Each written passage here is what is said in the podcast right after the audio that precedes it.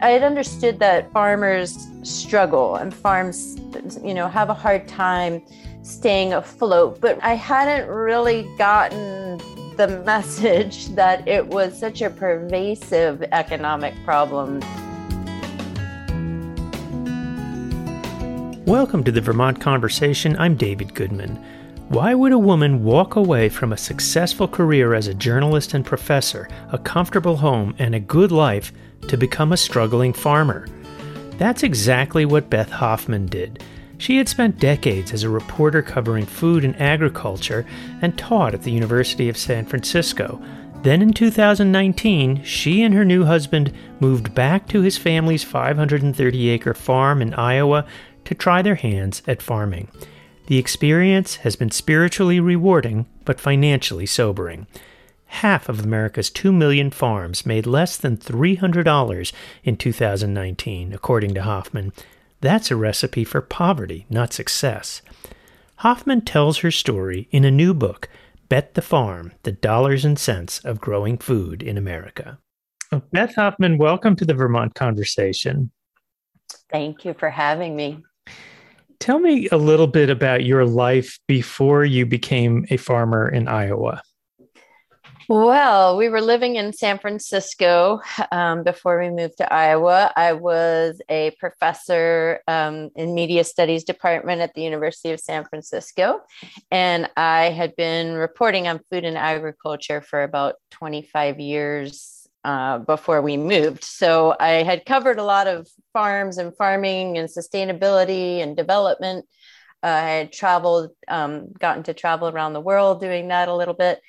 And um, yeah, we had a we had a quite a comfortable, nice life. We lived in a wonderful neighborhood. Uh, we had lots of friends, and then we moved. So you, of all people, don't get to claim ignorance. You had been reporting on this you knew that farming was a precarious business. Why did you decide to give up what you just described as a very nice life and a nice job and become a farmer? Well, I, you know, through the reporting I had done, I had been covering sustainability. And so the opportunity to actually do it was super interesting. Like, if you're a reporter who thinks they know everything, isn't that sort of the ideal, right? That you go and do it and i guess i've always sort of thought that you know you you only live once so you better you better jump in and do all the things that you need to do and, and trying new things um, isn't living in new places it doesn't it didn't kind of scare me to do something different. So you know i think you just kind of get comfortable sometimes and then don't try challenging things. So why not? Well uh, talk a little bit about the your fantasy about life on the farm and the reality that confronted you on moving to Iowa. And and talk a little bit about your husband's farm and its history. Yeah, so John um, was also living in San Francisco. He had moved there to go to culinary school, so he was a trained chef. Um, had worked as a butcher for 12 years before we moved and we had spent many summers out on the farm so i knew i i understood like about the heat and the hard work and and i guess for my reporting too i had understand i had understood that that farmers struggle and farms you know have a hard time staying afloat. But really it had always been framed as that it was problematic this year. Like this year we're having a drought. This year the price of corn is really low.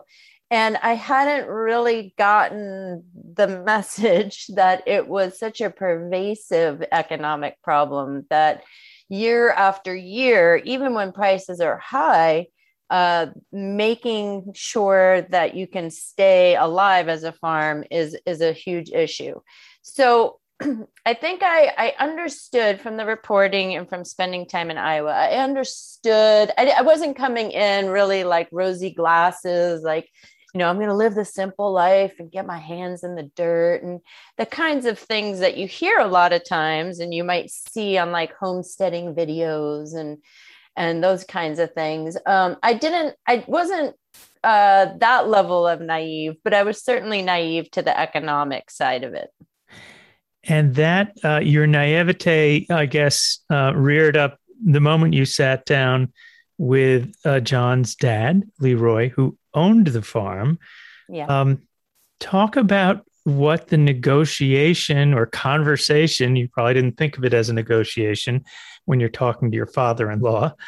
Uh, it was not a simple thing for him to decide to hand over his baby to you. No, yeah, no.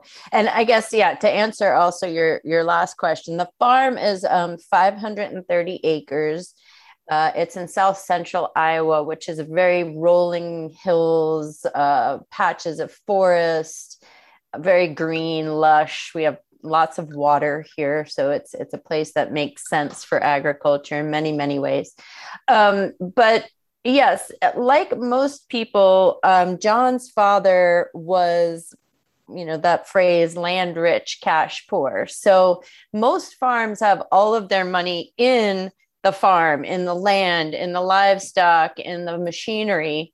And there's very little to kind of walk away with your 401k and, you know, go sit on a beach in Florida somewhere that isn't really how it works. So um, we had to figure out a way to have John's dad have income, be comfortable, not be worried about losing the farm as well, and us to be able to come back on the farm. So it's a problem that's very uh, lots of farm families deal with is like this transition of the farm um, luckily for us, John's sisters were in line with what we wanted to do. They really wanted to see us here and taking over.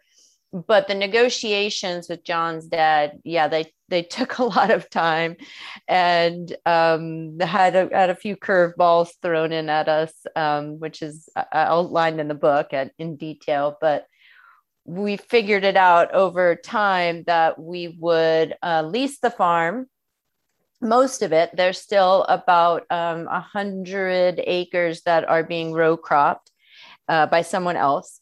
And we we leased the rest and we purchased all the cattle from him as well. And um, uh, explain uh, what you grow and the what you do with the livestock.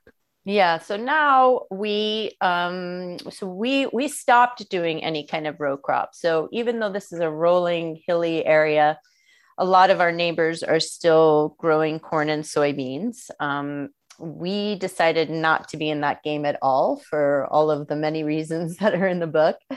Um, and we also decided, uh, based on just our experience, really in the sustainable food world, and we were we were very well convinced that we needed to make changes that were better for the environment, but that were also going to result in better financial situation for us. So we purchased the cows from John's dad. Um, there were 30 cows. We um, we and then we we've now um, just grass finished them on the farm. So they are at, they are with us their entire lives, and we've added to that herd uh, with a few breeds that are better for grass finishing. So they have smaller frames.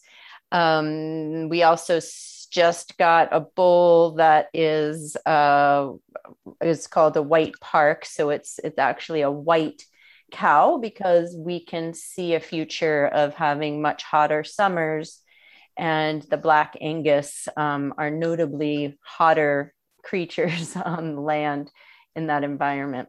Explain what you mean by grass finishing a cow. So grass. So the commodity market. well, let's just t- take a step back. When you when you drive all around America and you look out the window of your car and you see cows, typically what that is is called a cow calf operation where cows are having calves and they walk around on pasture and that goes on till about nine months of uh, the calf's life where then they're weaned and most typically sold to a feedlot um, where they are then fattened on corn and soybeans in a, in a pretty rapid uh, at a pretty rapid pace. Um, we and that takes about um, 18 months for the whole thing 16 to 18 months for the entire life of a cow that way um, we we actually then keep them on the grass their whole lives so they're here um, just out on the hillside they don't actually uh, go to anywhere anywhere else so they're with us the entirety of the time and we don't feed them any kind of grain which is better for their digestive tracts. And it is also better for the landscape because we move them every day. Uh, they have very little impact on the land then. And that process takes more like 24 to 30 months.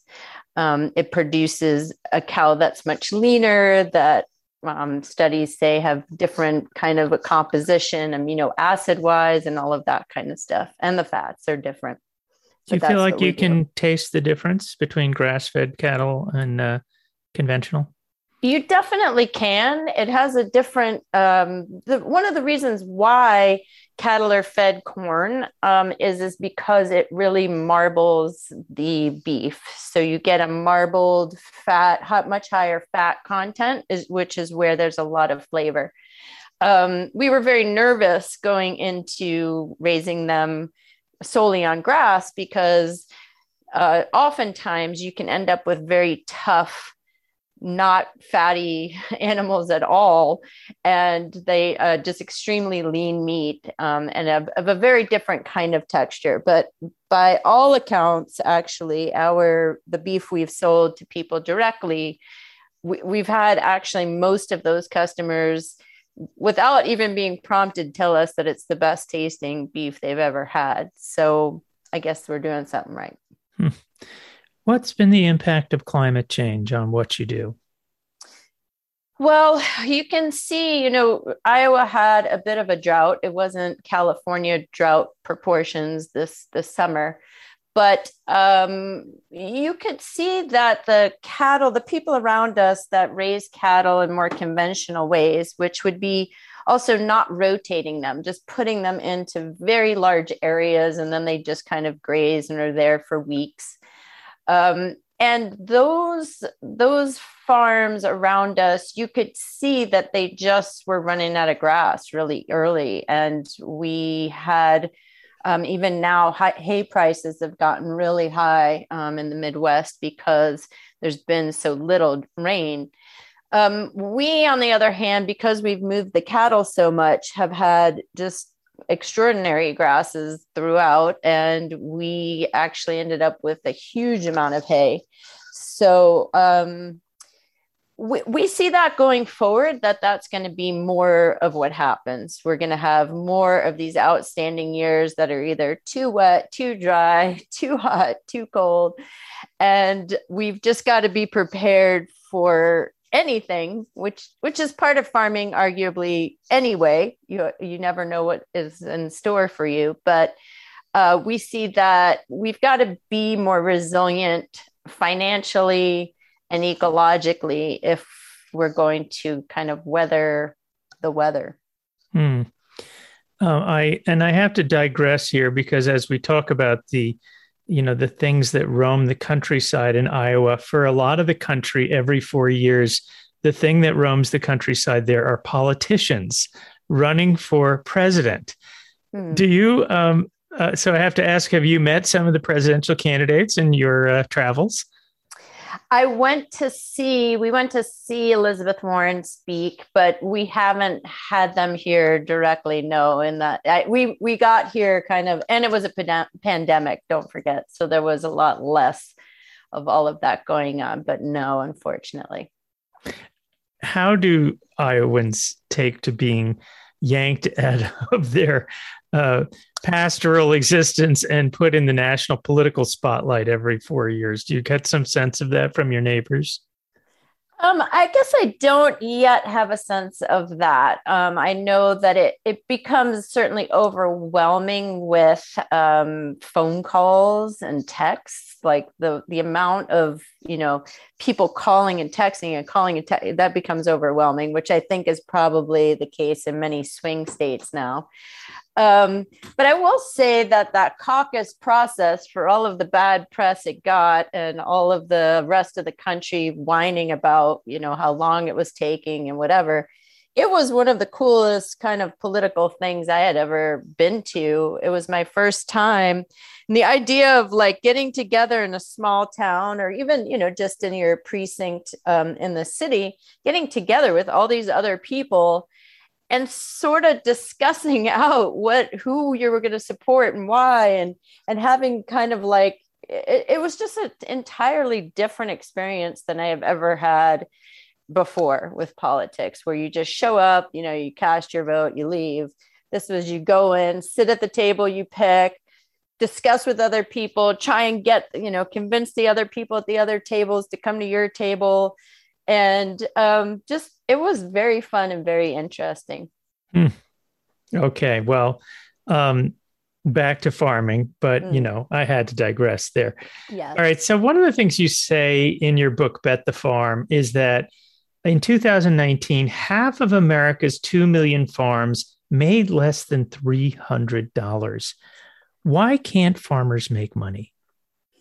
Well, I think an important thing to think about with that fact, and people have um, been been kind of asking me the same question in various ways, is that there are different kinds of farms included in that. Um, farms that don't intend to make much money are included in that. Farms that are just trying to get off the ground are included in that. Um, and I, and I think that it becomes. Um, I use that fact because I think what it really talks about is this. It at its essence, what it's saying is that in order to farm, everything you make at farming has to be poured back into the farm. So even if you are a very large farm and you are trying to um, you're trying to have the land as, as an investment, let's say, um, what you have to do is end up pouring that money back into the farm in order to just stay alive. So the, the game of it is again that you become land rich, cash poor. There are a lot of assets that are owned by a farm. But in order to actualize that and end up with a retirement where you can do something besides farm, you have to sell it all or figure out a way to cash in on all of your assets.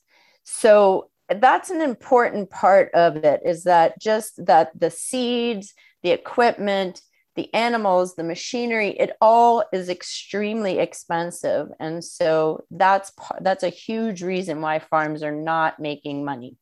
So what has been the reality for you and John as farmers? Are you able to you know make money and support your family to the level that you are comfortable? Well, like I discuss in the book, you know, we came into this with a lot of privilege, and that has to be acknowledged. And I, I want to be very upfront about all of it. It's part of why I wrote the book was to talk about the real finances behind it.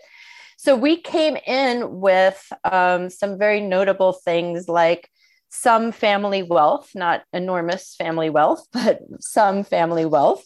And we came into it also with land accessible for us which are two components that if you do not have make farming almost impossible to get in. So if you if you actually don't have access to family land the cost of it is is cost prohibitive. You can't you can't start a farm um, these days particularly if you're younger particularly if you are of um, you are a farmer of color that's trying to get in and has not had historically or even today, the same kinds of programs that are available and bank loans and all of the things that have made the farm possible today. So, um, we are now, we've kind of adopted a method of just really investing uh, only really what we feel like we really need to in the farm. So, um, John's dad, one of the things that almost broke our whole deal was that John's dad asked us to buy a, a huge amount of equipment before we would get started. And that was um, going to be a deal breaker for us. We were not going to go into debt in order to do this. Um, and I think that that's allowed us to see the light at the end of the tunnel, so to speak, where even in these first few years, where we're paying off the cattle, where we're having to buy more cattle, um, we can see that within the next few years that will result in some profits. But it it won't it will never be large. It will be on the you know $30,000 range which having grown kids um, owning our house outright you know it's it's probably enough for us to survive so clearing $30,000 a year as your family income. well, what... but plus, plus again, there is some investments, not again, huge investment, but enough money that we can kind of together do, do fine and have everything else paid for like our house. Right. And be able to send kids to college and, and that kind of thing. Right. That's done. That's so. done. Mm-hmm. Um, say a little bit more about the issue of farmers of color and what you see. I mean, you you see the whole farming community there that you interact with. Are there many or any uh, non-white farmers? There are some. There are a few and far between in Iowa. Um, I I don't remember the numbers offhand, but there there are very few, like 70, I want to say, black farmers in the state. You know, something that's like incredibly small. Um, there are some younger farmers who are trying to get in, uh, who are farmers of color. There's also people who similar to i think more in california you see where people have started as farm workers and are kind of working into a management and then maybe an ownership position. Um, but you don't see very many. Hmm. um, you talk about the the allure of organic farming and sustainable ag. Is sustainable farming sustainable? Financially? Yes Yes, I think it is. You know, I think that one of the things that I talk about in the book is a concept. Uh, one of the myths is this idea that bigger is better. And so, in the bigger is better model, you need to kind of have a monoculture, meaning just grow one thing, grow it on lots of ground, use big machinery, and all of that.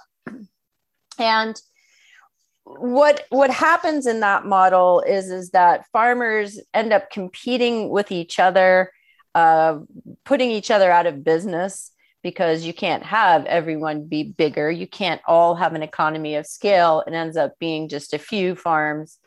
Um, you also have problems of oversupply and huge debt that goes into that on the sustainable farming model, most typically it's smaller and you can do very niche things and produce products that are produced very well um, and and end up putting much less money into it. So having less debt, much less oversupply of products and probably higher prices at the customer level and more importantly than than even what the customer is paying because I, I, would kind of argue sometimes like you know people always say like oh well well everyone can't shop at whole foods. It's too expensive or maybe they can now but you know the smaller groceries and and that kind of sustainable farming people can't afford it. And you know and i would argue that now being in a place where I can only really shop at Walmart and the Hy-Vee, some kind of big chains. It is not that much cheaper. You cannot walk out of Walmart without spending quite a lot of money because there's all these other things that you pick up along the way. And and so um yes, I would argue that sustainable farms can actually be financially sustainable. It has to you, you have to work in a maybe in a more cooperative kind of sense, working along with other farms and other farmers, um, getting rid of some of those myths of competition, of growth, of just trying to get the highest yield possible. um, if you flip that narrative, I believe that we can end up putting people in a p- better economic position. What do you hope people come away from your book with? Say, maybe your former neighbors in San Francisco, if they read about what their old uh, neighbor did. Uh, what do you want them to to understand? Well, I think one of the things that um, has always bothered me is the sort of demonizing of farmers or the, the misunderstandings about why farmers do what they do. And for me, it was a very important part of the book was to bring not only empathy for farmers and their situations to the table, but have people understand the reasons why farmers do what they do. Farmers who, people who have a hog confinement unit, let's say. I don't think it's that helpful to just say, just don't do that. We have to actually work from the reasons why somebody would put in a hog facility and address those reasons because we you can't just erase something out of the landscape of possibility if there's nothing else presented that is actually a viable thing for people to do. So i want i wanted people to understand that um, it's not because farmers are brainwashed by agribusiness it's not because they lack education and they're minions of you know monsanto there's real economic reasons why farmers have chosen to do what they do. And we need to address our solutions targeted at those reasons. Okay, well, Beth Hoffman, I want to thank you for joining us this week on the Vermont Conversation. Thanks for having me. Beth Hoffman's new book is called Bet the Farm The Dollars and Sense of Growing Food in America. That does it for this week's Vermont Conversation. You can hear this and all programs at vtdigger.org slash Vermont Conversation. I'm David Goodman. Thanks so much for listening.